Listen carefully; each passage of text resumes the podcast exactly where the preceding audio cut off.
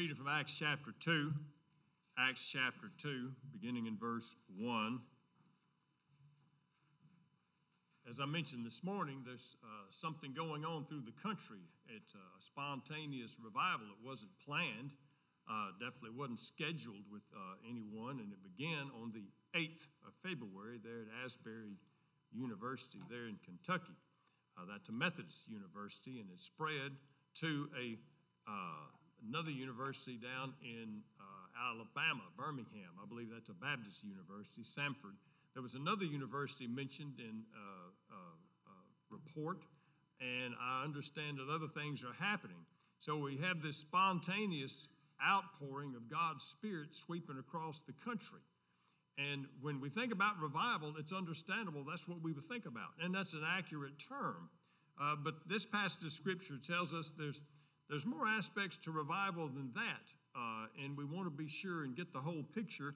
In Acts chapter 2, beginning in verse 1, would you stand as the scriptures read, please? When the day of Pentecost had fully come, they were all with one accord in one place. And suddenly there came a sound from heaven as of a rushing mighty wind, and it filled the whole house where they were sitting. Then there appeared to them divided tongues as of fire, and one sat upon each of them. They were all filled with the Holy Spirit and began to with, speak with other tongues as the Spirit gave them utterance. And there were dwelling in Jerusalem Jews, devout men from every nation under heaven. When this sound occurred, the multitude came together, and they were confused because everyone heard them speak in his own language. They were all amazed and marveled, saying one to another, Look, are not all these who speak Galileans? How is it that we hear each in our own language in which we were born? Parthians, Medes, and Elamites, those dwelling in Mesopotamia, Judea, Cappadocia, Pontus, Asia, Phrygia, Pamphylia, Egypt, and the parts of Libya adjoining Cyrene, and visitors from Rome, both Jews and proselytes, Cretians and Arabs we hear them speaking in our own tongues the wonderful works of God. Peter, of course, stands up to preach in verse 40, and with many other words he testified and exhorted them, saying, Be saved from this perverse generation. Then those who gladly received his word were baptized. In that day, about 3,000 souls were added to them, and they continued steadfastly in the apostles' doctrine and fellowship the breaking of bread, and in prayers. Let's pray together. Father, we thank you for your word. We thank you for revival. We think that you're working all the time. Father, we pray for this movement that's sweeping through the young people and universities in our country. Father, we ask that you would reach hearts, that you would change lives, and Father, that uh, this would be a mighty work with lasting influences. Thank you for working all the time, and we thank you for these outbreaks where publicly things are happening. That's an encouragement to the church. And Father, we ask that you would be with us as your church right here to be sure we're doing your work your way. In Jesus' name we pray. Amen. You may be seated. It's always good when this kind of thing happens, and that's generally when, of course, a church is in revival when a lot of things are happening at one time. Things are happening very quickly. A lot of people coming at one time. Then you, you realize when this kind of growth happens, you say, my, the church is really in revival. Well, let me ask the question when this kind of event is not happening, is it correct to assume that God's not working? Because we'll look around and say God's working in a mighty way because of what's going on the last few weeks. And a lot of times when things happen here, and a lot of members come at one time, we have a revival effort or something big happens, man, God's at work here. Is it correct to assume that God hadn't been working at the other times? Is revival only limited to that uh, periodic outpouring of a spiritual awakening? What was happening before this? As we look and see what was happening at the church, was this when the church started working or God started working in the church? Let's look at what these people were doing and see exactly what was happening. And it's very encouraging. What were they doing before the day of Pentecost? Number one, they were fully expecting God to do something, sometime.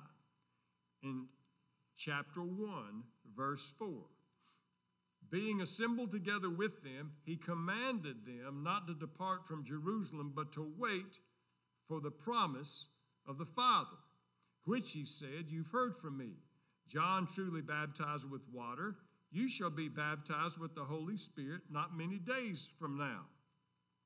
He told them to wait in Jerusalem because he said, The promise of the Father is coming. And you'll see an outpouring of the Holy Spirit. They knew what this meant through their Old Testament experiences that they had read about. This would be an empowering, this would be something. And, and it wasn't happening now, and they did not know when it happened. Now we see that it happened on the day of Pentecost. They didn't know it was going to happen on the day of Pentecost. It was not like, well, I can't wait till Pentecost comes. They didn't know when it was going to happen. In verse 12, it says, Then when they returned to Jerusalem from the mount called Olivet. So Jesus said, Don't go home. You all need to stay in Jerusalem, and you all need to wait for the promise of the Father. God's going to do something. I promise you this.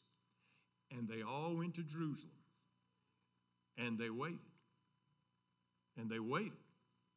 And they waited. We don't know how long it was. You could probably do the math and know it was a period of days and days, but they didn't know that it was going to be on the day of Pentecost. But they were faithful. They knew God was going to do something. And how do we know that they knew God was do, going to do something? They were obedient to what Jesus said, told them to do. He said, Look, this is what I'm telling you to do. Wait at Jerusalem. God's going to do something. When we really know God's going to do something, it'll make a difference in how we obey Jesus. And they obeyed Jesus. That's what was going on. They knew he was going to work, and they were following his instructions. Well, we go a little bit further. Verse 13 When they had entered, they went up into the upper room where they were staying Peter, James, John, and Andrew, Philip, and Thomas, Bartholomew, and Matthew, James the son of Alphaeus, Simon the Zealot, and Judas the son of James. These all continued with one accord in prayer and supplication with the women and Mary, the mother of Jesus, and with his brothers. They didn't just go up there and sit, they went up there and they were praying together. They were waiting, knowing God was going to do something, and they were praying together. Now, it'd be real easy to say this. Well, the scripture tells us praying together brings real revival. Oh, it's better than that. Praying together doesn't just bring real revival, praying together is real revival. When the church is praying together, that is revival. Here's two things that are happening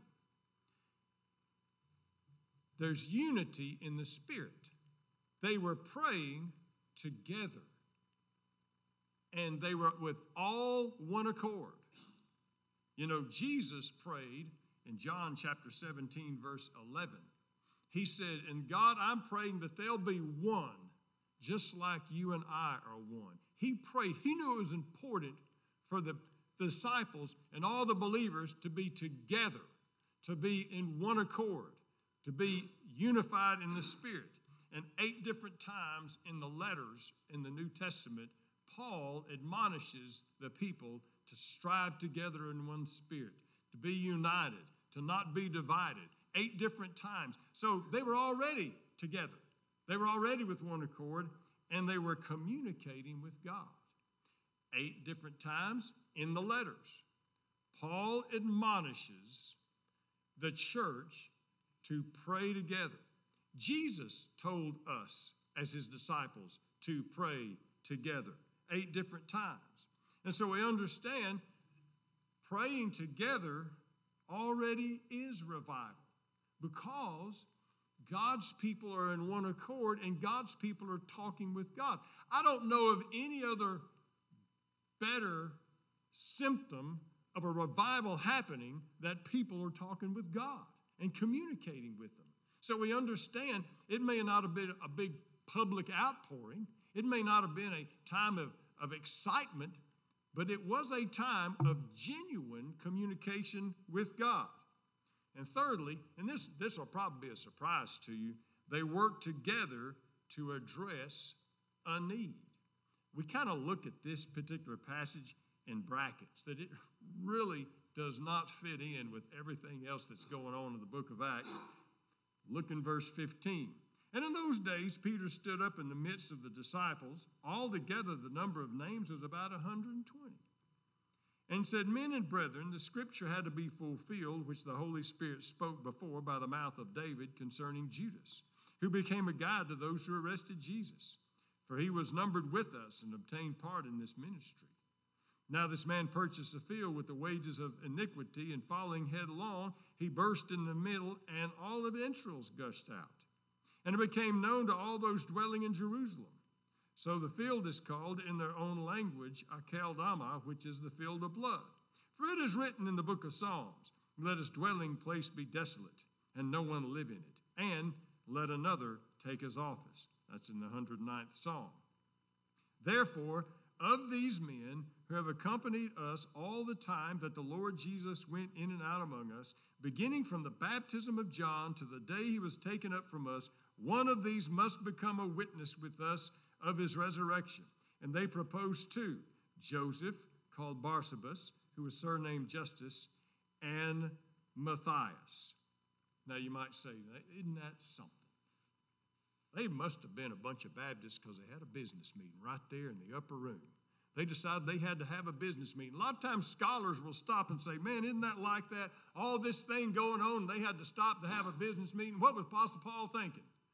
That, that was just an interruption of what God was doing. Really. You see, they saw a need for 12. Because it'd real be real easy to say, why don't you just leave it alone?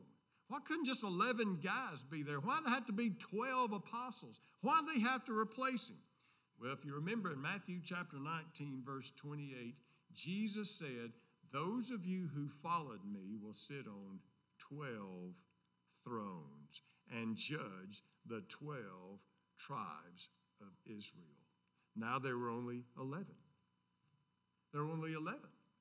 So, according to them, according to what Jesus had outlined, they said, there needs to be 12. There needs to be another one. There's no way they could have known about the Apostle Paul, because a lot of people argue, well, Matthias really wasn't that apostle, it was the Apostle Paul. We know that the Apostle Paul was one born out of due season. They couldn't have known about him, and besides, the Apostle Paul was not one of them. Their ministry was primarily to Israel. The Apostle Paul's ministry was primarily to Gentiles.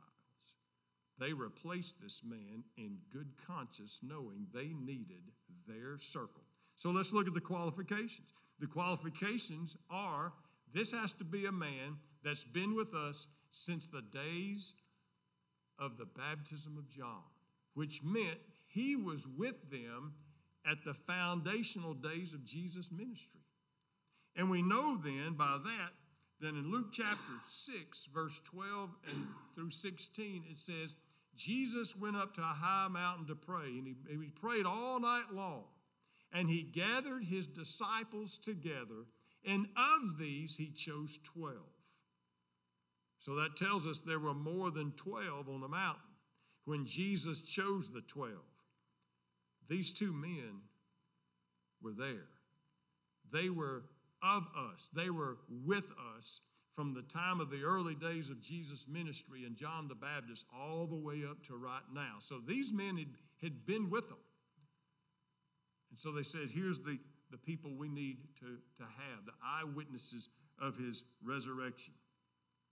Then their choice was, of course, they, they drew lots. This was in consistent obedience to Old Testament customs. So we realize that they stopped, and you might say they stopped to have a business meeting. What were they thinking? Because nothing kills a revival a little bit more than a business meeting. You know, they're so tedious.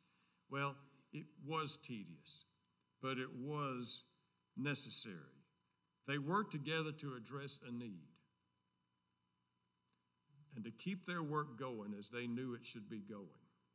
So, let's summarize it. Times of refreshing are great and they're necessary. they're necessary. Sometimes churches need a time of refreshing, and sometimes we need it personally, don't we?